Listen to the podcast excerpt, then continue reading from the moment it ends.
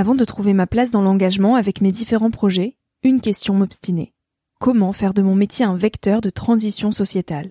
Comment avoir un impact et faire ma part au quotidien ? Si vous écoutez Nouvel Œil, vous vous posez certainement aussi ces questions-là. Et si j'ai choisi la Green Management School pour soutenir mon podcast, c'est parce que ça peut réellement vous aider à vous y retrouver.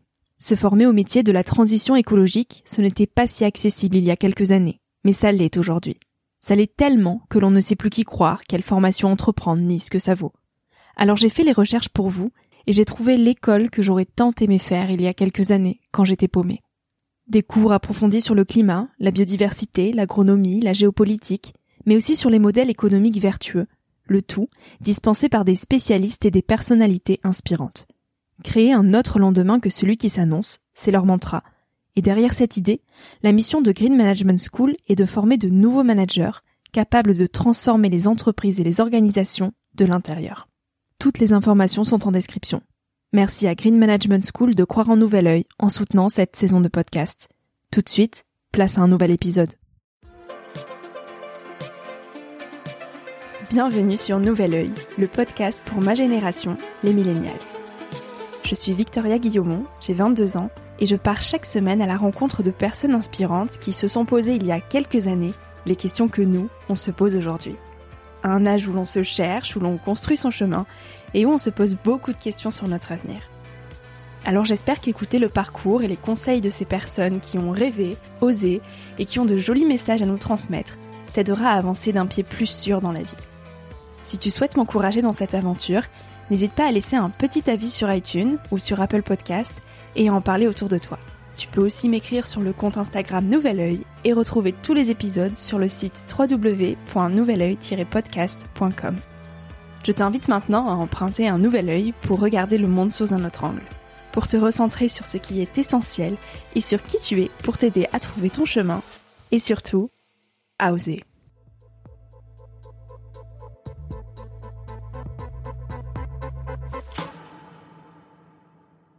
Et moi, le, le, le but, c'est de réaliser mes rêves, c'est de dire, mais très souvent, on me dit, mais c'est quoi ton meilleur souvenir ? Et moi, ma réponse, elle est toute simple, mon meilleur souvenir, c'est demain. J'ai encore plein de trucs dans ma tête à réaliser, laissez-moi tranquille avec mes meilleurs souvenirs. C'est pour ça que je dis très souvent, l'impossible, c'est juste nous.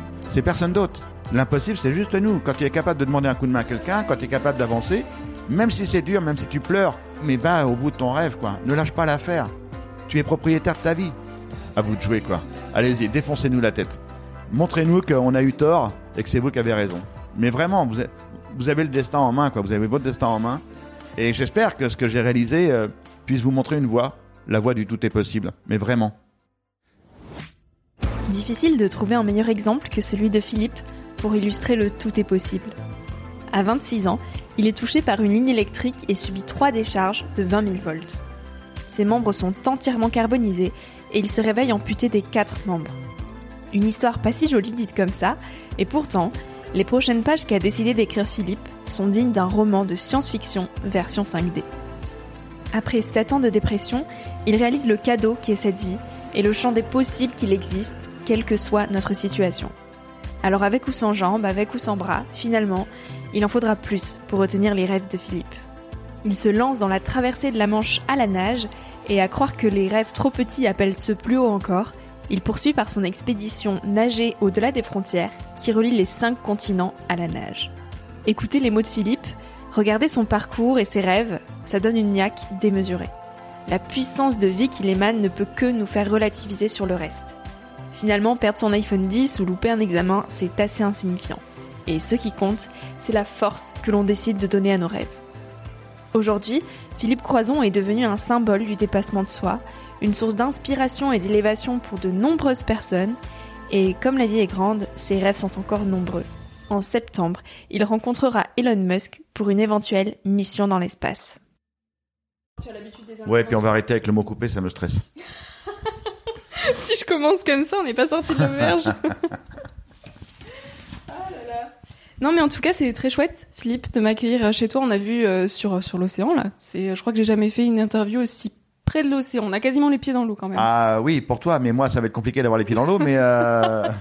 mais oui, effectivement, la mer, c'est, c'est l'endroit qui a changé ma vie. Donc, euh, la traversée de la Manche. Oui. Donc, ça a changé mon parcours de vie et donc, je l'aime profondément. Oui, eh ben, donc, on va euh, revenir sur tout ça. On va revenir sur tout ça, Philippe. Euh, effectivement, on te présente souvent par ton passé, notamment par euh, l'heureux drame qui t'est, euh, qui t'est arrivé. Alors, avant de parler de ton accident, j'aimerais pour une fois que tu te présentes sans t'identifier à ton histoire passée. Euh, qui es-tu aujourd'hui, Philippe ? Aujourd'hui, euh, je suis un aventurier de l'extrême, surtout un conférencier. Je fais beaucoup, beaucoup de conférences. Euh, je fais à peu près entre quatre-vingts et cent conférences à l'année. Donc, ce qui est un métier à plein temps et ce que, ce que j'aime au plus profond de moi-même. Donc, euh, j'aime être au contact des gens et partager. C'est peut-être pour ça qu'on est là aujourd'hui tous les deux. Oui, certainement. Donc, euh, oui. Bah ouais. Donc voilà. On n'a pas dit, en fait, on a Angoulins, à côté de La Rochelle. Exactement. Euh, je connaissais pas du tout cet endroit. C'est très, très mignon. On va revenir sur ton enfance. Quel petit enfant tu étais ? Comment tu pourrais définir le garçon que tu étais ? Quand tu avais sept ans ? Euh, quand j'avais sept ans, j'avais, euh, alors, j'ai été élevé par deux personnes, ma grand-mère et ma mère. Mon père est là, hein, mais euh, les deux, pour moi, les deux personnages qui m'ont marqué dans ma vie, c'est deux femmes. Ma grand-mère qui m'a élevé dans le sérieux, qui m'a élevé dans le souviens-toi d'où tu viens, où sont tes racines, et ma mère qui m'a élevé dans la bêtise. Viens, on va se déguiser, on va faire les foufous. Enfin voilà, c'était euh, vraiment ces deux personnages-là qui m'ont construit. Et euh, à sept ans, j'étais un petit garçon un peu foufou. Enfin, j'adorais, euh, j'adorais faire la fête, j'adorais euh, écraser les fleurs de ma grand-mère pour me faire engueuler. Euh, et voilà. Donc, euh, et à sept ans, on est encore, on est encore dans l'insouciance. Donc, euh, pour moi, j'ai, ouais, plutôt un souvenir joyeux de mes grands-parents, de, de vivre chez eux et de euh, mon grand-père qui était jardinier, euh, ma grand-mère qui s'occupait de la cuisine. Enfin voilà, c'est. Euh, Euh, des valeurs sûres. Des valeurs sûres, ouais. Est-ce que tu as des rêves à cet âge-là ? Comment tu perçois ton avenir ? Non, j'ai pas de rêve à ce moment-là, je pense pas. Enfin, j'en ai pas le souvenir. Enfin, faut savoir que mon accident a effacé beaucoup de choses. C'est-à-dire que mon disque dur a été remis à zéro. Et donc, j'ai, j'ai, j'ai des bribes de souvenirs et j'ai les souvenirs qu'on m'a racontés. Mais c'est revenu au fur et à mesure du temps. Donc, donc euh, non, je, non je, je vois pas, j'imagine pas quelque chose à sept ans, non. Pas, pas, non. Donc, à vingt-six ans, tu es touché par une ligne électrique de vingt mille volts. Euh, et tu subis trois décharges électriques et tes membres sont entièrement carbonisés. Est-ce que tu peux nous raconter quand même un petit peu cet accident ? Ouais, c'est en voulant apporter au mien le meilleur qui m'est arrivé le pire. J'avais un petit garçon, Jérémy, âgé de sept ans. Un petit bébé allait arriver et il a fallu déménager. Sur le toit de ma maison, il y a une antenne. Et euh, bah, en bon bricoleur que je suis, on voit le résultat, hein, euh, j'ai pris une échelle en aluminium, je suis monté à la, sur le toit, je me suis cordé à la cheminée pour pas tomber. J'ai déboulonné l'antenne, j'avais bien vu la ligne électrique derrière, mais je me suis dit ça passe.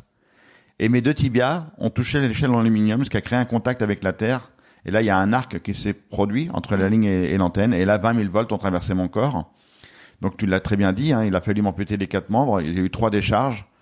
Et, euh, et après, il, a, il y a un nouveau parcours de vie qui, qui va redémarrer. Mais le plus dur, tu sais, dans mon accident, c'est surtout quand j'ai reçu ma facture E D F, quoi. Mais bon, ça, c'est un autre détail.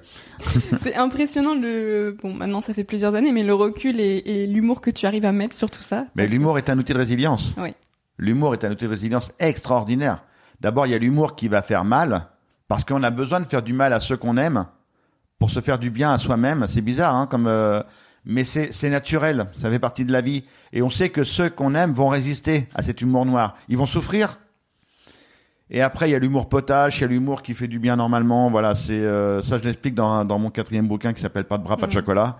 C'est toutes ces phases d'humour qui sont différentes, mais qui sont nécessaires pour mmh. se reconstruire. C'est important l'humour, oui. Euh, donc au moment de l'accident, entre les deux premières décharges, alors la première provoque un arrêt cardiaque, oui. Et la deuxième te réanime. Qu'est-ce qui se passe dans ta tête entre ces deux décharges ? Tu dois réaliser que ah, il s'est passé bah, quelque écoute, chose. Écoute, entre les deux décharges, je vois ma vie défiler à une vitesse folle. Le film est court, hein, vingt-six ans, donc euh, c'est assez rapide. Et après, je reviens à moi et à partir de ce moment-là, je ne perdrai plus jamais connaissance. Mais je me sens partir, je sens ma ma ma source vitale partir. Et je dis au revoir à, à mon fils qui est en bas, à, à mon épouse, je leur dis au revoir que je vais partir. Et que je, et là, je prends feu, quoi. Je prends feu et c'est un voisin qui a vu les déflagrations. Quand on a eu la coupure de courant, il a mis des bottes en caoutchouc, des gants. Et il est monté avec un extincteur. Il m'a éteint deux fois. Et pour lui dire merci, je lui ai fait un clin d'œil. Et depuis, on est devenus super potes. Bon, on comprend pourquoi, hein. Donc, tu es hospitalisé pendant trois mois. Et tu as plus de cent heures d'anesthésie et d'opération. Mmh. Euh, quand tu te réveilles pour la première fois sur ton lit d'hôpital et que tu réalises euh, ce qui vient de se passer, qu'est-ce que tu te dis ? Bah, je me dis que ma vie est finie, ce qui est un réflexe normal. C'est un réflexe humain. Quand tu rentres dans l'univers du handicap, qu'il t'arrive une grosse catastrophe comme ça, tu te dis mais ça s'arrête maintenant. Il peut plus y avoir une espérance de vie derrière. Enfin, j'ai vécu pendant vingt-six ans avec des bras et des jambes. Est-ce que je peux imaginer avoir une vie sans bras et sans jambes ? Alors je me laisse partir, j'ai juste envie de mourir. Ce qui est un réflexe normal. Tu sais, quand on rentre dans l'univers du handicap, qu'il nous arrive une tuile, n'importe laquelle, d'ailleurs on l'a vécu avec le coronavirus, mmh. c'est une tuile, on a cinq phases à franchir. Cinq phases obligatoires pour se reconstruire. La première, je crois que je vais l'expliquer un petit peu, c'est la négation. On refuse ce qui nous arrive. Tu sais, avec les fameux « pourquoi ?» « Pourquoi ceci ?»« Pourquoi cela ?»« Pourquoi ?»« Pourquoi ?»« Pourquoi ?» Il n'y a pas de réponse au pourquoi. Les pourquoi, ils sont là pour vous harceler, pour vous piquer, pour essayer de vous reconstruire un petit peu, pour essayer de vous réveiller. Après, il y a la phase de négociation. Moi, en l'occurrence, c'était entre vivre ou mourir. Pendant le coronavirus, les gens, c'était la négociation, c'était « est-ce que j'ai le droit de sortir ?»« Est-ce que j'ai le droit de partir ?»« Est-ce que j'ai le droit de chercher mon pain ?» Enfin, c'était, c'était quand même assez insignifiant. Après, il y a la phase de dépression. Là, je pense qu'on est tous en, en ce moment dans une phase de dépression collectivement. Ensuite vient la phase de colère. Moi, ma phase de colère, elle arrivait seulement sept ans après mon accident. Parce qu'il n'y a pas d'ordre prédéfini. Et surtout, il n'y a pas de durée de temps prédéfinie. Une phase peut durer un jour, une semaine, un mois, un an, ou toute la vie. On peut rester bloqué sur une phase toute sa vie si on n'a pas une épaule avec qui parler, avec qui pleurer, avec qui expliquer notre détresse. Et après, bien sûr, la dernière phase, c'est le retour à la vie, l'acceptation. C'est pour ça que je le dis très souvent, il faut parler. Oui.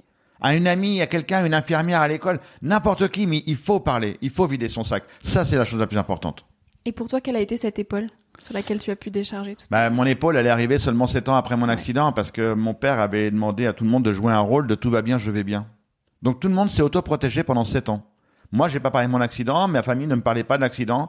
Tout le monde se protégeait, personne ne pleurait. Et au bout de sept ans, quand j'ai explosé, bah, mon père a explosé, ma mère, et là, j'ai demandé un coup de main au psy pour me reconstruire. Et là, j'ai eu la chance de rencontrer une infirmière psy extraordinaire et qui m'a, qui m'a aidé pendant un an. Elle venait me voir deux fois par semaine et on, on a, on a reconstruit le personnage pour redémarrer une nouvelle vie. Donc, encore une fois, tout est possible. C'est merveilleux. Euh, quel était ton plan de vie avant que le destin décide autrement? Comment tu imaginais un petit peu le déroulé des années? Oh, je pense que j'étais un personnage, euh, c'est bizarre, hein, tel, je...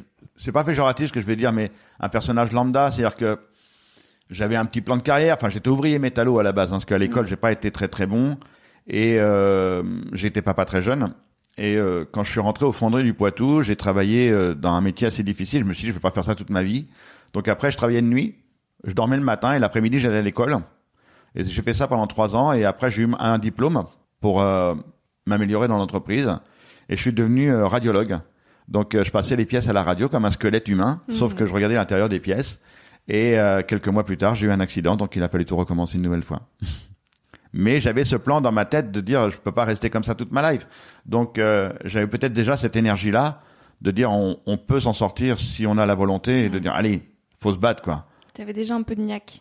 J'avais déjà un peu de niaque, ouais, ouais, ouais. Mais après, cette niaque, elle s'est euh, oui. démultipliée, mais longtemps après, hein, dix ans après l'accident. Oui, tu dis « Je suis mort le cinq mars mille neuf cent quatre-vingt-quatorze. J'affirme que ma vie s'est arrêtée ce jour-là, puis une autre a commencé. » Comment on voit cette autre vie après un tel accident? C'est un long parcours.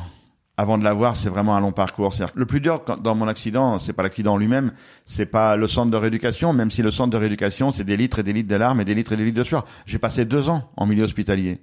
Le plus dur, le plus violent, c'est le retour à la maison. C'est ce que vous avez vécu avec le coronavirus. Le retour à la maison. Et là, je me suis renfermé sur moi-même. J'avais peur et j'avais honte de mon nouveau schéma corporel et je me suis renfermé et j'ai regardé la télé pendant sept ans. C'est-à-dire je faisais lit, canapé, canapé, lit et je suis pas sorti. Et je suis rentré dans une phase, excuse-moi, mais je vais dire un gros mot, mais dans une phase gros con, dans ma phase où tout m'est dû. C'est moi qui ai eu un accident, vous allez m'écouter, ouais. Donc j'étais, c'était un mélange de, parce que les cinq phases que j'expliquais tout à l'heure, on peut être bien un jour et bam, on fait un marche arrière d'un seul coup, on se demande pourquoi, on retourne dans la dépression, on repasse dans la colère, on passe dans le déni. Enfin, c'est, c'est une violence pendant, ça a duré sept ans. Et au bout de sept ans, mon épouse est partie et c'est là que je suis rentré dans ma phase de colère. douze, sept ans après mon accident. Et, euh, qu'on a reconstruit le personnage. Et après, euh, au bout de trois ans, euh, je me suis dit, je suis pas fait pour vivre tout seul et j'ai, j'ai essayé de rencontrer une nouvelle fois l'amour. Susanna. Exactement. Susanna. Comme quoi, encore une fois, tout est possible. Je me suis inscrit sur un site de rencontre. Bon, j'avais mis une photo, mais avec ma tête, hein. Et puis, euh, je me suis ramassé plein, plein, plein de râteaux. Puis un jour, j'ai dit la vérité. Et comme quoi, j'étais une personne handicapée. Et Susanna m'a dit, mais je t'aime tel que tu es. Mm. Donc, tu retrouves goût à la vie grâce à ta rencontre avec Susanna, mais pas que. Parce que très vite, tu te lances dans un projet assez fou. Celui de traverser la Manche à la nage. Ouais. Euh, tu t'entraînes pendant deux ans à raison de plus de trente-cinq heures de natation par semaine. Et en deux mille dix, tu le fais mmh. en treize heures et vingt-six minutes. Et tu dis, je fais ça surtout pour moi, mais aussi pour établir un exemple.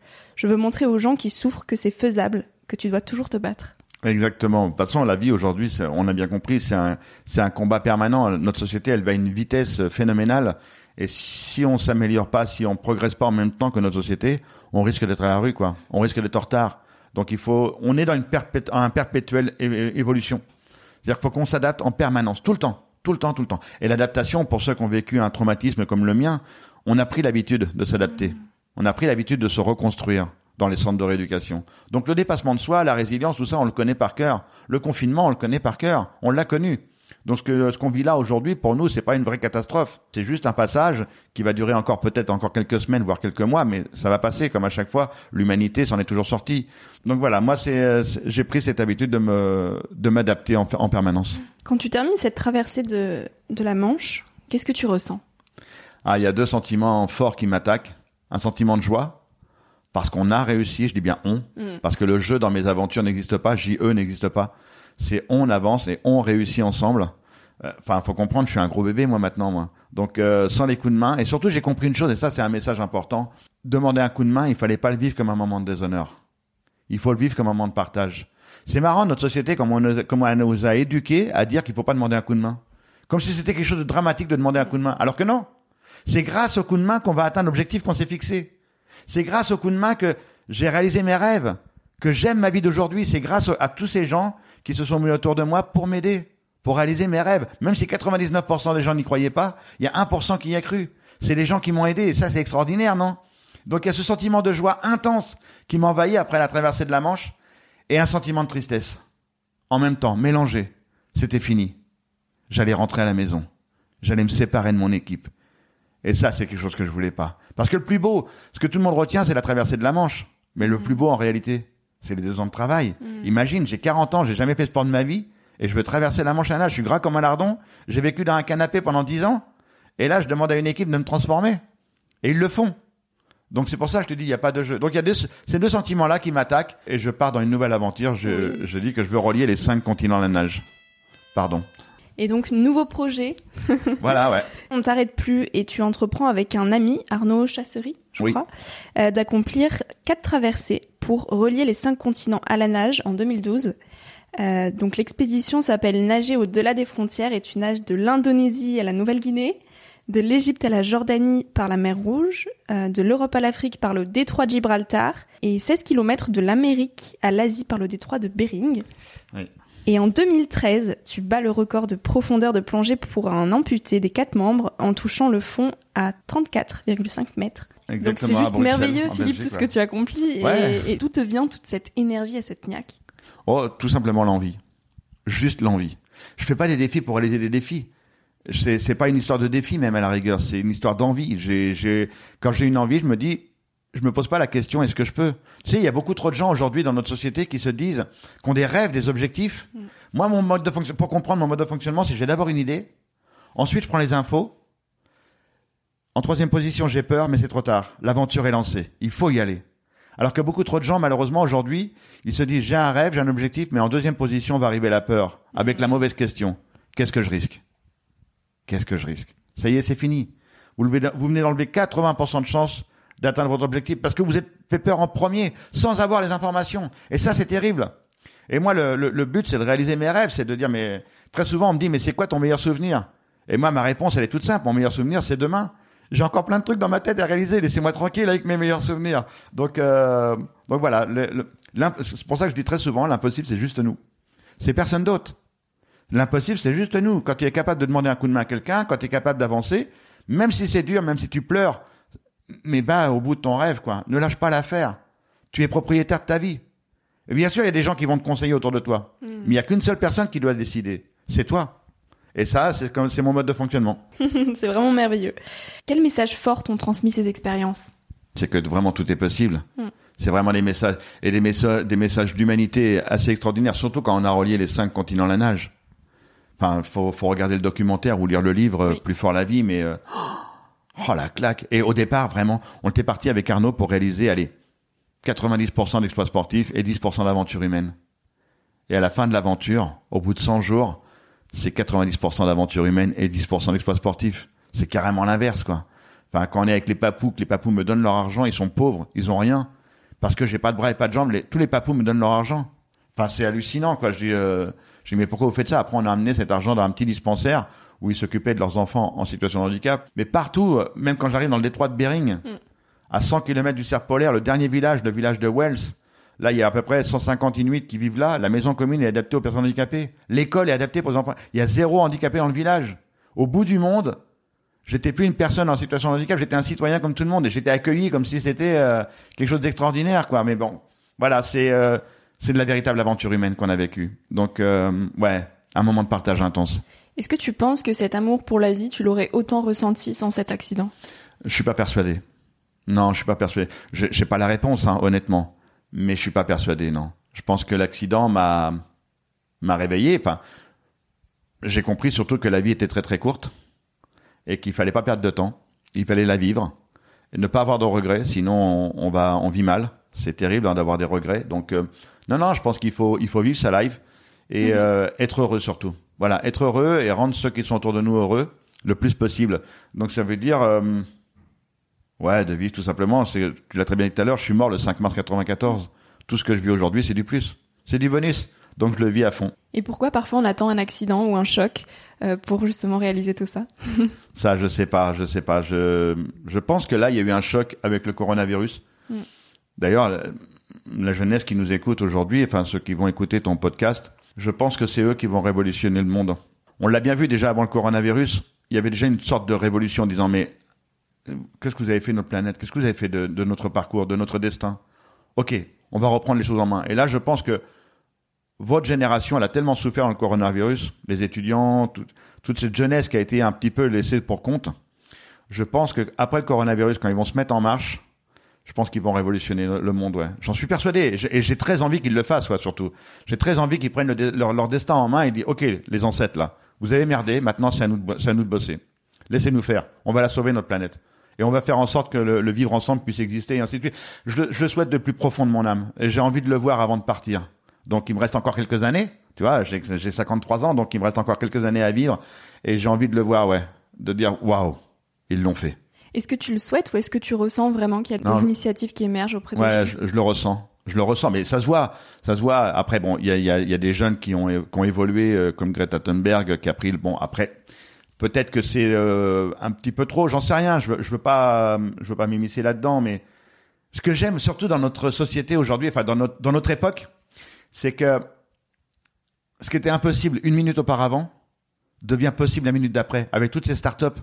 Tous ces, tous ces cerveaux qui se mettent en marche aujourd'hui. Tu vois, moi, à mon époque, dans les années quatre-vingts, quatre-vingt-dix, on disait euh, le futur nous réservera des choses. Mais là, aujourd'hui, on n'oublie pas le futur. Il va nous réserver des trucs. Le présent va nous réserver des trucs. Ça va tellement vite. Mmh, oui. Je l'ai dit tout à l'heure, c'est, c'est, c'est une, une vitesse de ouf. Regarde, le, le, je vais peut-être partir dans l'espace. Un mec qui n'a pas de bras et pas de jambes va peut-être partir dans l'espace. Mmh. Tu vois, tu, je veux dire, j'ai rendez-vous au mois de septembre à Cap Canaveral avec Elon Musk et Jared Isaacman. Tout ça à cause d'un tweet. T'imagines, dans les années quatre-vingts, mais c'était même pas imaginable, tu vois. Et ce que, c'est ce que j'aime dans l'espèce humaine, c'est que à chaque fois qu'on dit que c'est pas possible, on met tout en œuvre pour que ça devienne possible. Donc, je l'espère pour nos auditeurs, les auditeurs qui nous écoutent, à vous de jouer, quoi. Allez-y, défoncez-nous la tête. Montrez-nous qu'on a eu tort et que c'est vous qui avez raison. Mais vraiment, vous, vous avez le destin en main, quoi. Vous avez votre destin en main. Et j'espère que ce que j'ai réalisé euh, puisse vous montrer une voie, la voie du tout est possible. Mais vraiment. Donc, tu aimerais avoir vingt ans aujourd'hui? Ah ouais, j'adorerais, ouais. Ben ouais, j'adorerais parce que c'est tellement... Déjà, si j'avais vingt ans, déjà, je bosserais peut-être un petit peu mieux à l'école parce que si je, fais... si je devais faire marche arrière, je pense que je ferais... Euh... Ouais, je m'améliorerais là-dessus. Euh, tu vois, il y a un petit tableau derrière, là. Je suis en train d'apprendre l'anglais. Ah, donc, oui. euh, j'ai une heure et demie d'anglais par jour, tous les jours. Tous et les après... jours Tous les jours, tous les jours, tous les jours. Euh, pas... Alors, les week-ends, je travaille sur ma tablette. Et donc, euh, je travaille une méthode qui s'appelle euh, iLingua. Okay. Et donc, euh, donc voilà, je, parce que si je vais aux États-Unis au mois de septembre, il faut que je sache au minimum un petit peu parler anglais. Parce que si on va parler en langage des signes, je vais pas pouvoir, j'ai pas de main non plus. Donc, on a un peu. Euh, donc voilà, c'est, euh, c'est un, un, un autre objectif encore une fois. C'est d'apprendre l'anglais. Donc, mmh. euh, encore une fois, tout est possible. Mais parle-nous un petit peu de cette expédition spatiale-là. Je crois que tu as retweeté Elon Musk en lui disant... Non, non, c'est euh... moi, c'est moi, c'est moi, c'est un truc de fou. Enfin, je, d'abord, je fais un tweet en disant à mes followers, si j'atteins cinquante mille followers avant Noël, j'envoie un tweet à Elon Musk. On est à un mois de Noël. Et au bout de deux heures, je fais cinquante-quatre mille followers. Donc, je dis, bah là, je suis, je suis cuit. Faut que je passe un tweet à Elon Musk. Donc je lui fais un tweet, je dis hello Elon, voilà, je m'appelle Philippe Croizon, je suis un aventurier français, j'ai pas de bras et pas de jambes, envoie-moi dans l'espace. Je me dis bon bah voilà, la, la plaisanterie, ça y est, j'ai, j'ai fait le truc que je l'avais promis. Et quelques heures plus tard, Elon Musk me répond, hi Philippe, écoute, euh, dès que la navette euh, est prête, euh, elle est adaptée, je t'envoie dans l'espace. Wow. Je dis euh, waouh. Et moi qui suis toujours culotté, je l'ai, je l'ai expliqué pendant ton interview, oui. Ose, tente ta chance mon gars, attends pas que les gens viennent vers toi, c'est à toi de les provoquer. Donc je lui dis, bah écoute, mes D M sont ouverts. Et là, il m'envoie un message privé, euh, hello Philippe, euh, enchanté de faire ta connaissance. Et depuis, on échange par mail. Il m'a mis en contact avec Jared Isaacman, le colonel de la base qui s'occupe de, de la NASA. Et euh, tout ce petit monde est maintenant est là et pour me dire bah, comment est-ce qu'on va euh, réaliser cette aventure d'envoyer ce mec qui n'a pas de bras et pas de jambes dans l'espace. Donc, euh, encore une fois, tout est possible à celui qui ose. Magique. Il faut oser, tenter sa chance. N'attendez pas. Ça, c'est, ça, c'est un message fort aussi. C'est-à-dire que n'attendez pas que les gens viennent vers vous. Oui. Vous allez attendre longtemps. C'est à vous d'aller les chercher. C'est à vous de les provoquer. Encore une fois, le coup de main. Mm. Le coup de main, tente ta chance, mon gars. Ça coûte rien de tenter. Regarde, on est ensemble tous les deux. Parce... Pourquoi? Parce que t'as tenté sa chance. Oui. T'as dit, je vais faire une interview avec toi. T'as tenté de sa chance et ça a fonctionné. D'ailleurs, on est là tous les deux. Euh, d'ailleurs, Alexandre m'avait dit, t'as de la chance parce qu'on en reçoit beaucoup, on n'en accepte pas beaucoup, et cetera. Ah ouais, et... non, non, non, c'est, ouais, faut imaginer, c'est, vu que c'est la mode des podcasts, oui. euh, on reçoit à peu près entre dix et quinze demandes par semaine. Waouh. Et vous euh, en acceptez combien, à peu près? euh, Zéro. Pourquoi moi, du coup? Ben, je sais intéresse. Pas. Pourquoi? J'en sais rien, tu vois. Mais et pourquoi Elon Musk m'a répondu? Oui, oui. Il a quarante millions de followers. Enfin, cinquante millions maintenant. Mm. Pourquoi ce mec qui a cinquante millions de followers a répondu à un petit Frenchie? Pourquoi je t'ai répondu? J'en sais rien, c'est le destin. Il y a eu, il y a un lien qui se crée, paf, ça y est, c'est fait, la connexion est faite. Il y a, peut-être que le mot, t'as eu un mot, une phrase qui nous a percuté, qui a dit, ok, on va le faire. Je pense que parce que tu, tu parlais à la jeunesse, ton podcast parlait à, à toute notre, à notre, à cette génération qui va se mettre en marche. Euh, pardon, ça c'est un mot qu'il faut pas dire en marche parce que ça, ça va être politique. Faut faire gaffe. euh, le changement, c'est maintenant. Ça non plus, ça n'a pas fonctionné. Faut arrêter les conneries. Donc, putain, faut faire gaffe à tout ce qu'on dit maintenant. Ouais. Pff, oh, euh, c'est non, fou. On va arrêter de faire attention. Ouais. Donc voilà, c'est comme ça, c'est le destin. Et cette expédition, ça serait quoi du coup? Qu'est-ce que tu ferais? Alors là, je vais au mois de septembre à Cap Canaveral. Je vais au décollage de Isaac. Euh, il est le premier. Il va emmener trois touristes avec lui. Un voyage de trois jours. Après, au bout de trois jours, on va en mer. On va les récupérer à l'amérissage et ensuite on passe un, un long moment ensemble pour voir comment est-ce qu'on peut réaliser tout ça. Donc, euh, mais déjà, faut, faut se rendre compte déjà, même si je vais pas dans l'espace, même si les médecins disent ok, non là vraiment on est trop loin du truc, c'est pas possible ou un truc comme ça, mais je vais aller à Cap Canaveral quoi, je vais aller assister au décollage de la fusée, à l'amérissage. Déjà c'est une victoire de ouf, mmh. C'est une victoire de malade quoi. Je veux dire euh, déjà rien que ça, je suis l'homme le plus heureux du monde. Tu sais. Euh, Dans ma live aujourd'hui, s'il y a des trucs qui se font, je suis super heureux. Si ça se fait pas, c'est pas grave. C'est pas grave. Il y aura autre chose derrière. T'as tenté. Mais oui, j'ai tenté ma chance. Il y aura autre chose. Il y aura plein de rebonds. Bah, t'imagines, depuis que je me suis réveillé, que j'ai traversé la Manche à la nage, j'ai tourné dans un film avec Franck Dubosc qui s'appelle Les Têtes de l'Emploi. Mmh. Je suis manutentionnaire. Je tourne dans une... des fois, je tourne dans les épisodes de Vestiaire sur France Télévisions. J'ai, enfin, j'ai une chronique sur France cinq pendant six ans. Enfin, j'aime ma live. Ça a été dur. Ça a été violent. Mais aujourd'hui, je peux dire, ouais, haut et fort, j'aime ma vie, ouais. Même s'il manque quatre trucs, je me suis habitué, j'ai accepté ma nouvelle façon de vivre, donc euh, tout va bien. Comme c'est beau d'entendre ça. Bah ouais, c'est à nous de se battre. On n'a pas l'habitude de l'entendre. Hein. Bah je sais, parce qu'ils ils ont pas envie qu'on l'entende. Ouais. Donc euh, ils ont plutôt envie qu'on entende des messages un peu négatifs, qui font peur, pour que le petit, les, les petits, les, tout le monde reste ensemble, bien, bien collé. Mon Dieu, faut pas bouger. Qu'est-ce que va devenir? Bah non, non, non, il faut bouger et prendre notre destin en main. Donc. Euh... Là, il y a T F A qui vient de tomber. Mes questions. J'ai peut-être le sentiment aussi qu'on est plus influençable quand on a peur. Mais complètement. Mm. Mais complètement. Dès, à partir du moment que la peur est là, t'es bloqué. Mm-mm. C'est euh, moi, quand j'ai voulu traverser la Manche à la nage, la peur est arrivée, bien sûr. Elle est arrivée. Elle, est, elle m'a accompagné pendant mes deux ans d'entraînement. Elle m'a accompagné dans la Manche. La peur et le doute. Les deux. Les, ces deux personnages-là, je les appelle des personnages parce que, pour moi, je les prends comme ça. Et euh, il faut vivre avec eux.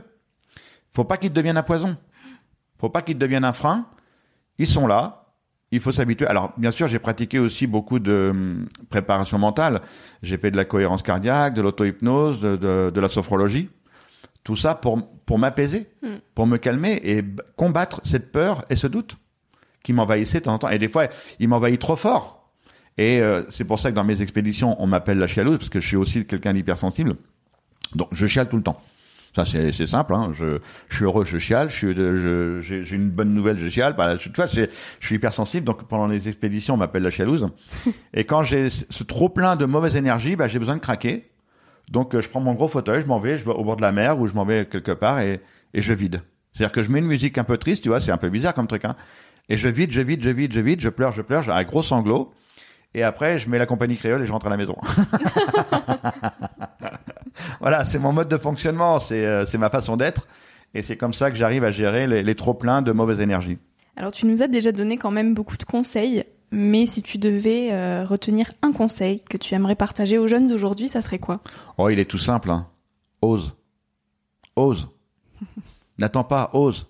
Fais-le. Fais-le. Tu sais, un, un refus, ma, ma, ma grand-mère m'a toujours dit, un refus, c'est pas un coup de pied au cul. Donc euh, très souvent, quand j'ai un refus, euh, quand je rentre par la porte, on me dit non, bah, je rentre par la fenêtre. Je dis non, tu m'as pas compris. Faut que je te réexplique une nouvelle fois. Et tu sais, euh, de toutes mes aventures, à chaque fois que j'ai eu des partenaires, j'ai jamais eu un partenaire avec un mail et un coup de téléphone. C'est quand j'ai rencontré la personne. Je suis rentré dans son bureau et que je lui ai parlé de mon aventure, ce que je voulais réaliser. Et c'est comme ça que j'ai réussi à convaincre des gens. Toutes mes aventures, je les ai financées comme ça parce que j'ai rencontré les gens en face à face. Quelqu'un t'a dit un jour, depuis que vous avez pris trois décharges de vingt mille volts, vous êtes devenu un distributeur d'énergie positive. Ouais, j'adore. J'adore cette phrase. Ça m'a, ça m'a fait marrer au départ parce que je dis ouais, effectivement, j'adore distribuer. C'est pour ça que je fais beaucoup, beaucoup de conférences. Il euh, y a un monsieur qui m'a dit, vous me faites penser à un bourdon. Je dis, ah bon, un bourdon? Je dis, mais pourquoi? Bah, il dit, parce que le bourdon, scientifiquement parlant, il est énorme. Il a un, aéro- un aérodynamisme de merde. Il a des toutes petites ailes. Donc, le bourdon, normalement, scientifiquement parlant, il ne peut pas voler. Sauf que lui, bah, il le sait pas. Donc, il vole. Et ça, c'est vraiment ma life. Je ne sais pas que c'est impossible. C'est aussi la phrase de Mark Twain. Mm. La phrase de Mark, ils ne savaient pas que c'était impossible, alors ils l'ont fait. Mais moi, à chaque fois que je lance une aventure, je ne sais pas que c'est impossible. Mm. J'ai envie de le faire. Donc, euh, plein de gens vont me dire, non, c'est pas possible. Bah, ces gens-là qui me disent, c'est pas possible, moi, ça m'encourage. Ça m'encourage à leur montrer le contraire. Ah bah oui, je parle beaucoup, hein. Ah ouais, ouais, ouais. Et c'est, c'est rigolo parce que tu as anticipé plein de mes questions, mais euh, dans l'ordre du déroulé que j'avais prévu, donc euh, c'est... Bah, c'est ça qui est formidable. Qu'est-ce qui te porte aujourd'hui le plus ? euh, Toujours l'envie, et puis bah, maintenant, je suis papy euh, deux fois, hein, j'ai deux petites filles. Et euh, le bonheur de partager avec eux, quoi, le partage. Mmh. Moi, ce qui me porte aujourd'hui, c'est de partager, euh, de partager des moments forts. Il n'y a rien de plus riche que le, que le partage. C'est pour ça que j'adore donner des conférences. J'adore être euh, en face des, des gens, j'adore être en face de toi et de partager un moment avec tous tes auditeurs, tous ceux qui vont nous écouter. C'est dur, il faut se battre pour vivre des moments de partage de ouf. Et ça, quand tu réalises ça, tu te dis, excuse-moi, je vais dire un gros mot, hein. Putain, on l'a fait, quoi. Quand on est avec toute l'équipe et qu'on dit, putain, on l'a fait, ou alors, putain, je l'ai fait. C'est qu'est-ce poignant. Que ça fait du bien. Mais qu'est-ce que ça fait du bien. Ah, tu vas dormir, t'es content, hein, t'es heureux. Hein. Donc euh, voilà, vivant. C'est pour ça que, que je continue ma live et que j'ai, j'ai des rêves et que j'ai envie de les réaliser. Et le bonheur, comment tu le définirais ? Il est où le bonheur ? Il est où ? Ah bah moi, pour moi, le bonheur, c'est mes enfants. Tu vois, à Noël, tout le monde a fait le coronavirus, là, tout le monde a fait le test. Et on était toute la famille ici à la maison, quoi. Tu vois, on a cinq enfants, avec leurs petits copains, leurs petites copines, nos petits-enfants. Donc on était une quinzaine ici à la maison, tu vois, et, euh, et j'avais mes petits-enfants avec moi. C'est ça le bonheur. Génial. C'est la vie de famille. C'est beau. Eh bien, merci beaucoup Philippe. Est-ce que tu as un mot de la fin à nous partager ? Quelque chose que tu aimerais dire au monde ? Oh bah, euh, à vous de jouer. Mmh. À vous de jouer. C'est... Vous avez votre destin en main. Allez, faites-nous rêver. Super, défi lancé. Merci beaucoup Philippe. Merci, à bientôt. Merci à toi d'avoir écouté l'épisode jusqu'ici. J'espère que ce moment t'a inspiré, questionné ou fait rêver d'une manière ou d'une autre. Si tu souhaites retrouver les notes de cet épisode et suivre toutes les aventures de Nouvel Œil, retrouve-moi sur le site internet Nouvel Œil Podcast. Aussi, tous les mois, je t'écris sur la newsletter de Nouvel Œil. J'y partage des inspirations, des nouvelles, des astuces et des petites choses qui font notre quotidien. Tu peux t'y inscrire sur le site. Si tu souhaites m'écrire pour me poser des questions, me faire des suggestions d'invités ou me donner ton avis, tout simplement, tu peux le faire directement via Instagram, sur la page Nouvel Œil. Je réponds à tout et ça me fait toujours énormément plaisir de recevoir vos messages. Aussi, dernière petite chose, si tu souhaites m'encourager dans cette merveilleuse aventure, la meilleure manière de m'aider, c'est tout simplement d'en parler autour de toi, de partager cet épisode s'il t'a plu et de me laisser un petit avis sur Apple Podcasts ou iTunes. Ça prend vraiment deux minutes, promis, et je t'assure que ça fait toute la différence. Euh, si on en est là aujourd'hui, si Nouvel Œil grandit autant chaque semaine, c'est grâce à vous, grâce à vos avis, euh, grâce à ceux qui ont relayé l'aventure et qui m'encouragent chaque jour. Alors un immense merci pour tout ça. Je te dis à la semaine prochaine pour de nouvelles aventures et en attendant, savoure la vie comme il se doit et fais des choses folles.